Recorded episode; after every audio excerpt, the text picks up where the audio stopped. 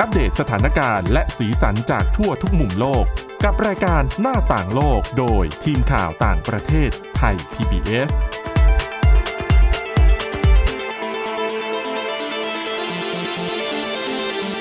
สวัสดีค่ะ ต้อนรับคุณผู้ฟังเข้าสู่รายการหน้าต่างโลกนะคะมาอัปเดตสถานการณ์แล้วก็สีสันจากทั่วทุกมุมโลกกับทีมข่าวต่างประเทศไทย PBS ค่ะ วันนี้กับคุณอาทิตย์สุมมนเรืองรัตน์สุนทร แล้วก็ดิฉันทิพย์ตะวันเทระในยพงค์ค่ะ สวัสดีค่ะ สวัสดีค่ะ วันนี้เราขอเริ่มเรื่องแรกในเอเชียกันสักหน่อยนะเป็นเรื่องของไต้หวันค่ะ ก็ประเด็นไต้หวันถ้าพูดถึงขึ้นมาเนี่ยแล้วเป็นเรื่องซีเรียสหน่อยเนี่ย ก็ต้องมีเรื่องของจีนเข้ามาเอี่ยวด้วยอืมนะคะอ่าช่วงตลอดเวลาที่ผ่านมาช่วงหลายปีเนี่ย เราเห็นพัฒนาการของของนโยบายด้านความมั่นคง นโยบายด้านกลาโหมของไต้หวันเนี่ย ค่อนข้างเยอะนะคะ ปรับปรุงกองทัพซื้ออาวุธใหม่ พัฒนาอาวุธในประเทศ ฝึกซ้อมประชาชน โดยเฉพาะพลเรือนให้มีขีดความสามารถในการรบได้ด้วย เพราะว่าเขาจะใช้นโยบายในเรื่องของ all out defense นะคะตอนเนี้ยเขาคุยกันว่ามีความเป็นไปได้ว่าจีนจะยกทัพบุกโจมตีไต้หวันค่ะแล้วถ้าเกิดขึ้นมาจริงๆไต้หวันจะรับมือยังไงในเมื่อมีขีดความสามารถทุกด้าน น้อยกว่าจีน อืมซึ่งเขาก็ไปดูแผนของยูเครน อืม กับการรับมือรัสเซียค่ะ แล้วเขาบอกว่าคือแผนตรงนั้นเนี่ยเขาก็เอามาปรับใช้สำหรับไต้หวันน่ะนะคะ ดังนั้นก็เลยเกิดเป็นเหมือนไอเดียเรื่อง all out ขึ้นมาว่า คือเราเป็นประเทศเล็กกว่า เรามีทรัพยากรน้อยกว่า ถ้าเกิดสงครามหรือความขัดแย้งที่ใช้อาวุธขึ้นมาจริงๆเราก็ต้อง ระดมทรัพยากรทุกอย่างที่เรามี เพื่อปกป้องพื้นที่ของเราค่ะให้ได้ ดังนั้นก็เลยเราได้เห็นรัฐบาลไต้หวันพยายามรวมถึงกระทรวงกลาโหมนะ คิดเหมือนกับออกคู่มือเอ่ยออกวิธีการฝึกนู่นนี่นั่นรวมไปถึงการซ้อม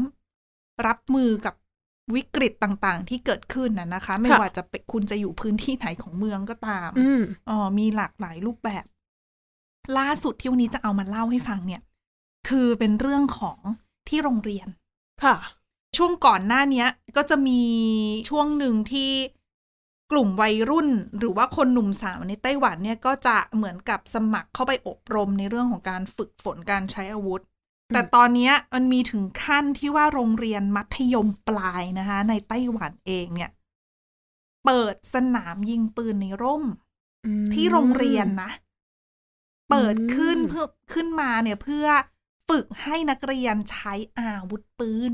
ค่ะ อันนี้คืออมบังคับเรียนหรือเปล่าคะหรือว่าเขาไม่ได้บังคับเขาไม่ได้บอกนะว่าบังคับหรือไม่บังคับ แต่ว่า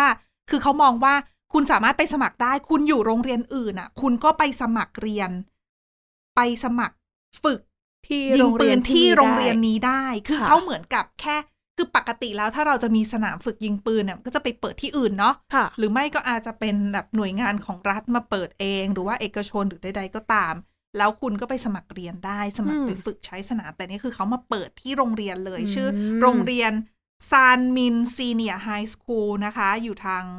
เอ่อเมืองทางตอนใต้ของไต้หวันค่ะก็เขาเปิดขึ้นมาเป็นสนามยิงปืน แล้วก็ให้คนเนี่ยมามาฝึกได้นั่นเอง คือไม่ได้ฝึกยิงจริงนะ ปืนอะคือหมายถึงว่าใช้ปืนที่เป็นปืนอัดลมเบา หรือไม่ก็บีบีกันในการฝึก คือไม่ได้ใช้กระสุนจริงหรือว่าอะไรอืมแต่คือเขาก็คือเพื่อให้เทรนแล้วก็รู้ว่า คุณจะใช้ปืนยังไง คุณต้องยิงยังไงอะไรอย่างเงี้ย แต่ดิฉันไม่แน่ใจว่าปืนแบบเนี้ยค่ะ กับปืนจริง ๆอะเขาทำงานเหมือนกันหรือเปล่า ใช่อันเนี้ยคือเป็นหนึ่งจุดที่ที่นักวิเคราะห์เขาออกมาพูดเหมือนกันว่า ถึงแม้โรงจะเห็นความตั้งใจของโรงเรียนว่าอะเปิดสนามยิงปืนในร่มเพื่อให้เด็กๆมาได้ฝึก ใช้อาวุธคุ้นเคยกับอาวุธ เพื่อในอนาคตถ้าจำเป็นต้องต้องต้องใช้ปืนจริงๆอะค่ะโอ้แต่นักวิเคราะห์เขาก็มองว่าไอ้ปืนเนี่ย มันเป็นปืนอัดลมเบาแล้วก็อืม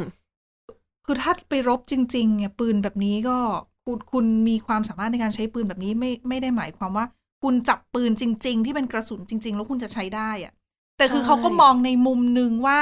อะมันก็ถือว่าเป็นจุดเริ่มต้นที่โอเค เพราะว่าทำให้เด็กๆ เนี่ย ได้รู้จักปืนอืมรู้ว่าปืนมีกี่ประเภททำยังไงการใช้งานอะไรเป็นยังไงบ้างค่ะ แต่ว่าถ้าไปใช้ปืนจริง สนามจริง อีกเรื่องหนึ่งนะอืมเอก็อออาจจะเป็นการเรียนรู้ทฤษฎีได้ไหมอะเพราะก็ว่าใช่ปืนก็อาจจะใช่คล้ายๆกัน คือเขาก็เหมือนกับทำให้ทุกๆ คนเนี่ยรู้สึก คุ้นชินกับการใช้อาวุธอะไรอย่างนี้ค่ะ เพิ่มมากขึ้นอืมแต่มันก็เป็นเรื่องที่น่าตกใจพอสมควรที่ว่านักเรียนมปลายน่ะใช่ก็ก็สามารถเข้าถึงตรงนี้ได้แล้ว เขาบอกว่านักเรียนเนี่ยนอกจากจะได้ฝึกยิงปืนเอ่ออัดลมเบาแล้วยังจะได้ทดลองนะคะ ใช้เครื่องบินจำลองจำลองการบิน โดยการขับเครื่องบินทหารอื มมีตั้งเครื่องไอ้ตัว simulator ให้ด้วยอะอืมก็ถือว่าเป็นการฝึกแหละค่ะเอออะแล้วก็มีอีกเรื่องหนึ่งที่ใกล้เคียงกันเหมือนกัน อันนี้คือฝึกให้นักเรียนยิงปืนนะคะค่ะ อีกเรื่องหนึ่งคือเป็นคู่การเปิดคู่มือ เป็นการอัปเดตคู่มือป้องกันพลเรือน ฉบับใหม่ของกองทัพไต้หวันค่ะ คือก่อนหน้าเนี้เมื่อปี 2022 เนี่ย ไต้หวันเนี่ยเคย เคยเปิดตัวหนังสือเป็นคู่มืออันนี้มาก่อนแล้วนะคะ คือตอนนั้นเนี่ยความตึงเครียดระหว่างไต้หวันกับจีนเนี่ยค่อนข้างที่จะรุนแรงมาก แล้วก็เป็นเหตุการณ์ที่เกิดขึ้นหลังจากที่รัสเซียยกทัพบุกโจมตียูเครนแล้ว ก็มีการพูดถึงเรื่องของแบบจีนจะทำแบบรัสเซียหรือเปล่า โดยการบุกไต้หวันหรือเปล่า ก็เลยทำให้ไต้หวันมีการเตรียมการอะไรหลายอย่าง ซึ่งรวมถึงตัว คู่มือการป้องกันพลเรือนด้วย ซึ่งคู่มือในตอนนั้นที่เขาออกมาปี 2022 เนี่ยเขาจะให้ข้อมูลเกี่ยวกับเรื่องของวิธีหาหลุมหลบภัยอืมการไปเอ่อหาอาหารน้ำที่เป็นแบบภายใต้สถานการณ์ฉุกเฉินนะนะคะ ผ่านทางการใช้แอปพลิเคชันต่างๆ การสอนเรื่องของการเตรียมตัว การใช้อุปกรณ์ฉุกเฉิน คือเรียกว่าสอนทุกอย่างถ้าเกิดกรณีอะไรขึ้นมา แต่ว่าหลังจากที่มีการเปิดเผยคู่มือนั้นออกไปเนี่ย ปรากฏว่ากระทรวงกลาโหมไต้หวันได้รับ feedback ค่ะ เป็นเรื่องของความเห็นนะคะ หลายคนบอกว่าหนังสือคู่มืออันเนี้ยจริงๆแล้วเนี่ย ก็อาจจะยังไม่ค่อยครอบคลุมสักเท่าไหร่ ควรที่จะมีการปรับปรุงให้สอดคล้องกับเรื่องของแผนการรบสงครามด้วย คือเหมือนกับหยิบเอาเหตุการณ์ต่างๆ มาแล้วก็มาประมวล แล้วก็มาปรับแล้วทำให้ คู่มืออนเนี้ยมันใช้ได้อย่างมีประสิทธิภาพเพิ่มมากขึ้น ซึ่งค่ะหนึ่งในนั้นคือ เขาบอกว่าในหนังสือที่มีการปรับปรุงใหม่อันนี้นะคะ เป็นครั้งแรกเลยที่มีการกำหนดว่า บอกนะว่า ทหารจีนกับทหารไต้หวัน แตกต่างกันยังไง อืม อืม คือเขาบอกว่าเขาก็ไปดูจากการสู้รบในยูเครนนั่นแหละค่ะเรื่องของทหารรัสเซียทหารยูเครนที่มีปัญหาว่า เราจะแยกทหารคือบางทีเราเราเป็นชาวบ้านเนาะเราอืมชาวบ้านธรรมดาเราค่ะไม่เคยเห็นมาก่อนว่าเขาจะแต่งชุดอะไรหรือว่าอะอย่างมากเราก็แค่เออคุณใส่ชุดทหาร แต่เราดูไม่รู้หรอกว่า เราต้องดูอะไรหรอถึงจะรู้ว่าอันนี้เป็นทหารชาติไหนอืมอะไรเงี้ย เราไม่ชินไงค่ะแล้วคือถ้าเราไม่ได้เป็นคนชอบดูหนังสงครามด้วย ใช่โอ้ แล้วถ้าเป็นเหตุการณ์ฉุกเฉินแบบเราเห็นตกใจแบบเดียวอะใช่ค่ะ เราก็ยิ่งไม่ไม่มีทางที่จะอืมแยกออกเลยใครเป็นใคร แล้วถ้าหน้าตาคล้าย ๆกันอืมทรงทรงแบบเป็นคนชาติเดียวกันอย่างเงี้ยเราก็อ้าวเราไม่แยกไม่ถูรู้กละแล้วค่ะเราจะทำยังไงอืมเราก็วางตัวไม่ถูกนะคะ ถ้าสมมุติอยู่ในภาวะของสงคราม ดังนั้นคู่มือฉบับนี้ค่ะ อัปเดตบอกเลยว่าคุณจะแยกทหารไต้หวันกับทหารจีนออกยังไง โดยเขาจะ คือเขาก็จะมีภาพมาให้ดูนะคะในค่ะในคู่มือเล่มเนี้ย บอกถึงว่าเครื่องแบบที่แตกต่างกันเป็นยังไง คือเทียบให้ดูเลยอะว่า ถ้าเป็นตัวไต้หวันทหารไต้หวันเขาจะเป็นรูปตัวคนไต้หวันนะ แล้วก็เป็นคนยิ้มอะเป็นคนยิ้ม ในขณะที่ภาพเปรียบเทียบภาพเปรียบเทียบใส่เครื่องแบบของจีนค่ะ เป็นตัวแบบยิ้มเหมือนกัน ยิ้มอะคว่ำปากอ๋อแบบแบบคว่ำปากอะ ค่ะ เออ แล้วก็คือคือเขาก็ บอกงี้แหละ ให้ให้คนเข้าใจกันเห็นจากภาพแล้วก็เข้าใจได้เอง แต่ดิฉันก็ยังนึกนะคะว่าถ้าเกิดจริง ๆอะค่ะอืมจะได้มีเวลาสังเกตหรือเปล่า แต่เขาบอกไว้หลายอย่างเหมือนกันนะคือนอกจากเครื่องแบบนะว่าแต่ละคนเนี่ยแต่ละประเทศเอ่อของจีนกับไต้หวันแต่งตัวกันยังไง เขายังมีเรื่องของลายพรางของชุดอืมแล้วก็ตราประจำตำแหน่งด้วย ค่ะ แต่ก็ไม่รู้ว่าจะสังเกตกันทันหรือเปล่า แต่ถ้าแต่เป็นแต่เห็นเอาไว้ก็ดีกว่าแหละ ใช่ อาจจะชินชินเอออันนี้เขาก็คุ้นๆคือเขาบอกว่าเทียบให้ดูเลยอะแล้วไม่ใช่แค่ทหารไต้หวันกับทหารจีนเท่านั้นนะเขามีบอกว่าเอาข้อมูลของเจ้าหน้าที่ฉุกเฉินตำรวจไปจนถึงเจ้าหน้าที่กู้ภัยอืมรวมเอาไว้ในคู่มือนี้ด้วยค่ะคือคุณจะได้แยก คือคุณเห็นแล้วคุณรู้เลยว่า อันนี้จากหน่วยงานไหน อันนี้ทหารนะ อันนี้ตำรวจนะ อันนี้กู้ภัยนะมคือบางทีแบบ ในภาวะแบบฉุกเฉิน เหตุการณ์หน้าสิวหน้าขวานอะไรเงี้ย เวลาคุณเจอใครคุณจะได้ คุณจะได้ระบุถูกอะว่าคนคนนั้นคือใครหรือว่าทำอยู่ในตำแหน่งไหนนะ แต่ผู้เชี่ยวชาญบางส่วนเขาบอกว่าถ้าจะให้ดีนะ ควรที่จะคือไม่ได้บอกแค่ตัวชุดของทหารจีนเท่านั้นค่ะแต่ควรจะเอาชุดของหน่วยรบพิเศษของจีนเข้ามาใส่ไว้ด้วยอื รวมไปถึงเขาตั้งข้อสังเกตไว้นิดนึงว่า ถ้าสมมุติว่าเกิดสงครามขึ้นมาจริง ๆ หน่วยรบพิเศษของจีนเองก็คงจะไม่ได้มาแต่งตัวในแบบที่เคยแต่งเพื่อให้คนเห็นแล้วรู้ว่าเป็นจีน แต่ว่าคงจะแต่งชุดที่สามารถแทรกซึมเข้ามาในไต้หวันได้ค่ะดังนั้นเนี่ย คู่มือแบบเนี้ยเขาก็ยังก้ากึ่งอยู่ว่าจะมีประโยชน์มากน้อยแค่ไหนอืม แต่ดิฉันว่าก็น่าจะมีประโยชน์อยู่นะคะ แต่ดิฉันว่ารู้เอาไว้ก็ดีกว่าไม่รู้นะ ใช่อืมรู้นิดนึงก็ยังดี อย่างน้อยคือคือผ่านหูผ่านตาอืมอะไรอย่างเงี้ย เอาไว้ก่อนอย่างน้อยค่ะเราก็ถือว่าเราเราได้เห็นนะนะคะ แล้วก็ถ้าถ้าจำเป็นจะต้องใช้ความรู้นั้นจริง ๆ เนี่ยก็อาจจะเผื่อฉุกคิดอะไรขึ้นมาได้ แต่ก็อ่าหวังว่าสงครามไม่เกิดขึ้นแหละเนาะอีกค่ะพื้นที่ของโลกหนึ่งดิฉันว่า ก็ไม่ไหวแล้วนะ เพราะว่าแค่สงครามรัสเซียยูเครนนี่ก็ย่ำแย่เหลือเกินนะคะใช่ค่ะเออมีคนเสียชีวิตเอ่ยแล้วก็ผู้อพยพเอ่ยตัวเลขปีนี้ก็เพิ่มมากขึ้นด้วยอะนะคะ ค่ะ แล้วผลกระทบก็เป็นวงกว้างไปทั่วโลกเลยด้วย อืมอืมใช่อะเรื่องต่อมาจากเรื่องเครียดๆมาดูเรื่องแปลกกันบ้าง เรื่องที่ค่ะเอกวาดอร์นะคะ เป็นเรื่องของผู้หญิงคนหนึ่งใช่เสียชีวิตแล้ว แต่ดันฟื้นขึ้นมาแต่ฟื้นอีท่าไหน ก็คือบอกชื่อก่อนเลยนะคะค่ะเธอชื่อว่าคุณเบลล่ามอนโทยานะคะ วัย 76 ปี ก็คือ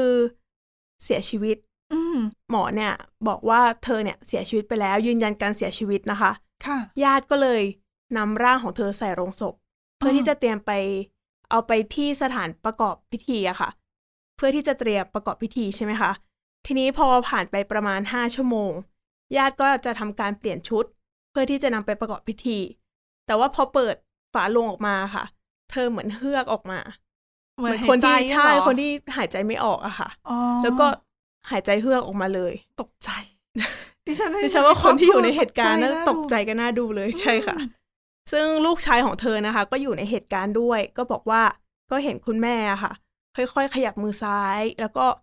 ค่อยๆลืมตาคือพยายามหายใจนั่นแหละค่ะ เขาก็เลยมีการโทรแจ้ง รถพยาบาล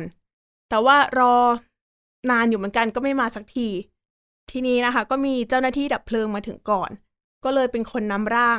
ของคุณเบลยะคุณเบลล่าเนี่ยค่ะ กลับไปที่โรงพยาบาล ที่คุณหมอแจ้งว่าเธอเสียชีวิตนะคะ ซึ่งพอกลับไปนะคะ ก็คือเดี๋ยวตอนนี้เนี่ย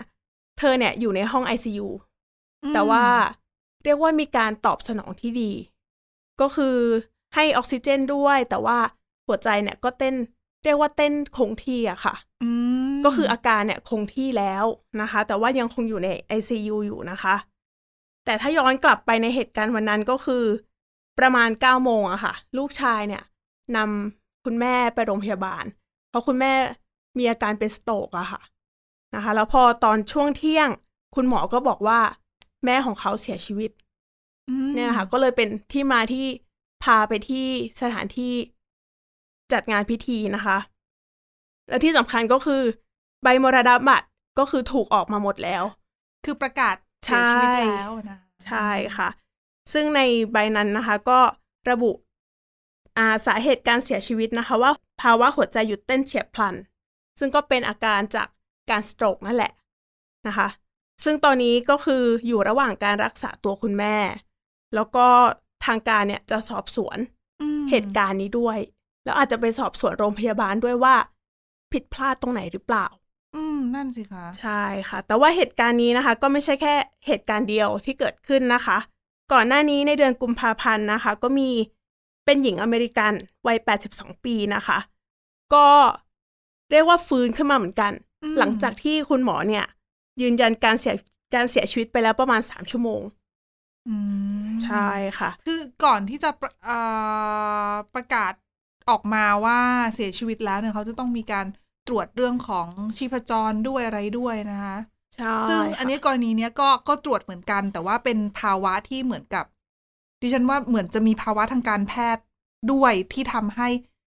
คุณหมอตรวจดูแล้วชีพจรไม่มีอะไรไม่มีก็เลยกลายเป็นว่า อะนึกว่าเสียชีวิตแล้ว แต่ว่าเอาเข้าจริงๆคือเหมือนร่างกายแค่เหมือนหยุด หยุดตัวเองอะอืมคือเสมือนหนึ่งว่าเสียชีวิตแล้ว แต่จริงๆยังไม่เสียชีวิต แต่พอเข้าใจว่าเสียชีวิตปั๊บก็เอาไปใส่ในโลงศพเตรียมที่จะประกอบพิธีก็เลย เข้าใจผิดใช่ค่ะ ซึ่งก็มีผู้เชี่ยวชาญจากอังกฤษนะคะ ก็ออกมาพูดถึงเรื่องนี้เหมือนกันอืมเขาก็บอกว่าเหตุการณ์แบบนี้ค่ะ คือพบได้น้อยมากๆจริง ๆ นะคะอืมซึ่งก็อาจจะเป็นเหมือนที่คุณทิพย์ตะวันบอกด้วยก็คือ เวลาที่ร่างกายของคนเราเย็นนะคะค่ะก็จะทำให้อัตราการเต้นของหัวใจอะค่ะ เต้นช้ามากอืมแล้วก็คือแทบจะไม่รู้ไม่รู้สึกถึงลมหายใจเลยนะคะ แล้วเวลาการทำงานในอาจจะเป็นห้องฉุกเฉินอย่างเงี้ยค่ะ บางทีเวลาตรวจเนี่ยอาจจะไม่ได้ตรวจละเอียดขนาดนั้น ก็อาจจะเป็นสาเหตุที่ทำให้เกิดเคสแบบเนี้ยเล็ดลอดออกมาได้บ้างนะคะ แล้วก็คือคนที่เสียชีวิตอะค่ะเขาจะหยุดดูประมาณ อย่างน้อยหนึ่งนาทีก็คือ ไม่มีลมหายใจ ไม่มีชีพจรอืมอย่างเงี้ยค่ะ แล้วถ้าเป็นเคสที่ร่างกายเย็นตัวแล้วก็หยุดการทำงานตัวเองอย่างเงี้ยค่ะ ก็เลยทำให้แพทย์เนี่ยวินิจฉัยผิดนั่นเอง อืมก็เกิดขึ้นได้ใช่เพราะฉะนั้นก็อาจจะต้องรอดูอีกสักหน่อยหรือเปล่า อันนี้ดิฉันก็ไม่แน่ใจ เพราะว่าเป็นด้านการแพทย์ อืมนั่นน่ะสิเนี่ยค่ะค่ะก็เป็นแล้วอีจกริงเรื่องๆหก็นึ่งต้องมีการตรวจสอบนั่นแหละ แต่ว่าด้วยความที่อาเป็นเคสที่พบได้ยาก อืม นะคะ ก็เลยมาเล่าสู่กันฟังค่ะค่ะ ก็ไปต่อกันที่อีกเรื่องหนึ่งดีกว่า เป็นเรื่องของรายงานจากองค์การสหประชาชาตินะคะ เป็นเรื่องเกี่ยวกับ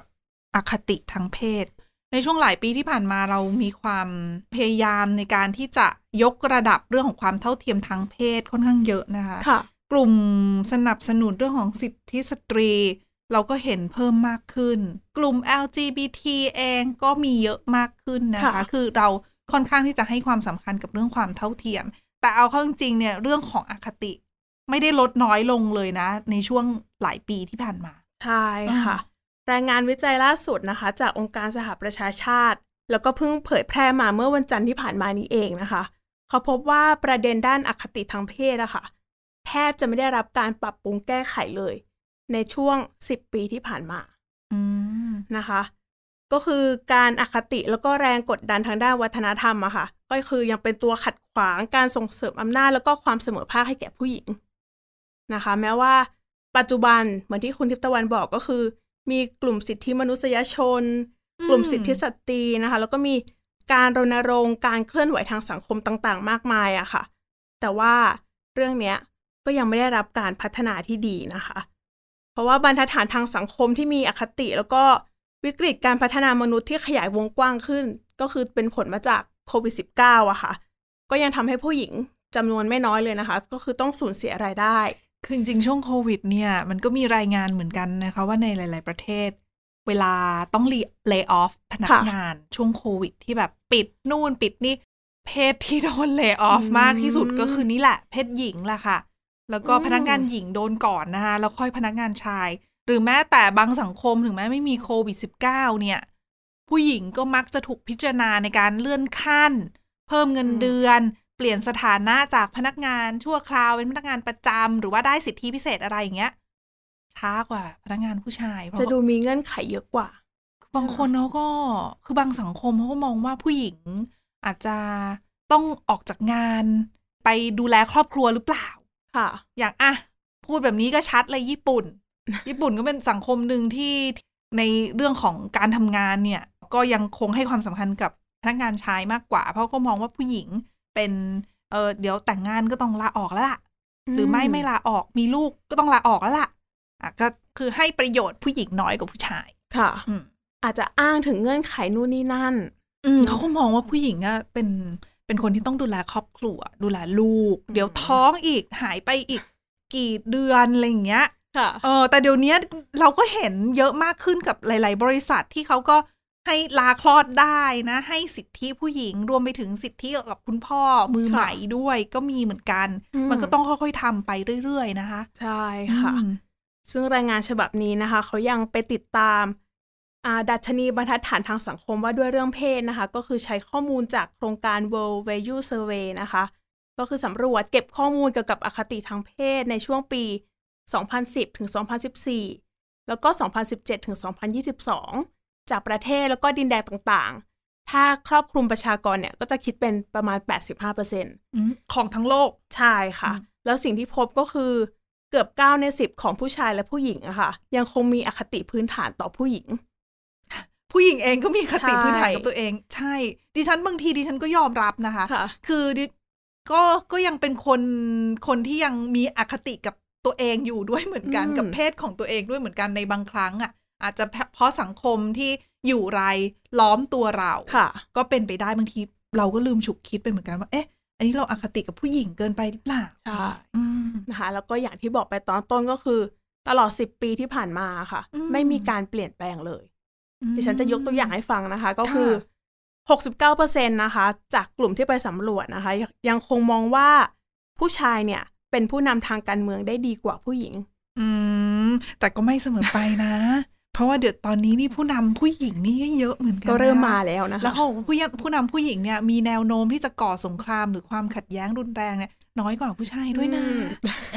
อันนี้นี่ดิฉันบางทีก็มีอคติกับผู้หญิงนะคะค่ะ นอกจากนี้นะคะ ก็มีเพียง 27%นะคะที่มองว่าเป็นเรื่องสำคัญที่อืมผู้หญิงกับผู้ชายเนี่ย ควรจะมีความเสมอภาคกัน อืมถูกนะค่ะคะ แล้วก็อีกเกือบครึ่งหนึ่งนะคะ ก็คือ 46%ยังเชื่อว่าผู้ชายเนี่ยมีสิทธิ์ที่จะได้ทำงานมากกว่าอืมนะคะ อีก 43%ก็มองว่าผู้ชายน่าจะเป็นผู้นำทางด้านธุรกิจได้ดีกว่า ก็คือเป็นระดับผู้บริหารอะไรอย่างเงี้ยค่ะ นอกจากนี้นะคะหนึ่งในสี่นะคะ ก็ยัง มองว่าสมเหตุสมผลที่ผู้ชายเนี่ย อาจจะทุบตีภรรยา โอ้ยอย่างนี้ต้องไปฟังหน้าต่างโลกเทปที่แล้วเลยค่ะอะ่ะ คุณจารุพรเล่าเรื่องของทัศนคติของผู้ชายเยอรมนีอะ่ะมบอกว่าหนึ่งในสามยังมองว่าแบบการใช้ความรุนแรงกับผู้หญิงเนี่ยเป็นสิ่งที่รับได้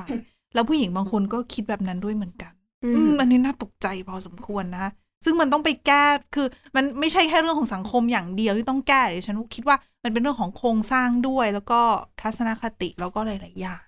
ใช่ค่ะอืมแล้วก็เนี่ยแหละค่ะ พวกอคติเหล่านี้นะคะ ก็เลยกลายเป็นอุปสรรคนะคะ แล้วก็ทำให้เราเห็นว่าหลาย ๆ ครั้งที่ผู้หญิงทั่วโลกอะค่ะ ไม่ได้รับสิทธิที่เท่าเทียม ไม่ได้รับความเป็นธรรมด้วยใช่นะคะ แล้วก็พอผลมาออกมาเป็นแบบนี้ค่ะ ก็ทำให้เป้าหมายความเสมอภาคทางเพศขององค์การสหประชาชาติเนี่ย ที่เขาตั้งเป้าว่าจะต้องทำให้ได้ภายในปี 2030 เนี่ย ก็ดูว่าอาจจะเป็นไปไม่ได้หรือเปล่าสิบปียังไม่เปลี่ยนเลยนะใช่แล้วนี่สองพันยี่สิบสามละอีกเจ็ดปี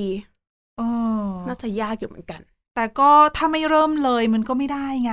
อืมก็อย่างน้อยก็ค่อยๆ เปลี่ยนแปลง ค่อยๆ เริ่มนะคะ เพราะว่าถ้าเรามองย้อนกลับไปเนี่ย ช่วงไม่กี่ปีที่ผ่านมาเนี่ย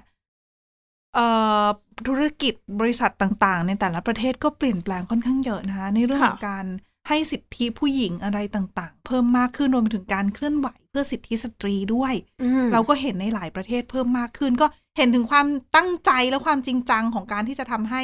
ผู้หญิงมีความเท่าเทียมกับผู้ชายในค่ะทุกๆวงการน่ะนะคะอ่าก็ต้องช่วยๆกันคือเราไม่ได้ขออะไรให้เรามีสิทธิ์มากกว่าหรอก เราขอแค่ว่าเรา เท่าเทียมกันทุกๆ คนก็พอแล้ว ใช่ค่ะอะและนี่คือทั้งหมดของรายการหน้าต่างโลกในวันนี้นะคะคุณผู้ฟังสามารถติดตามฟังรายการได้ที่ www.thaipbspodcast.com หรือว่าฟังผ่านพอดแคสต์ได้ทุกช่องทางค้นหาคำว่าหน้าต่างโลกค่ะ วันนี้พวกเราแล้วก็ทีมงานลาไปก่อนนะคะ สวัสดีค่ะ สวัสดีค่ะ Thai PBS podcast. View the world via the voice.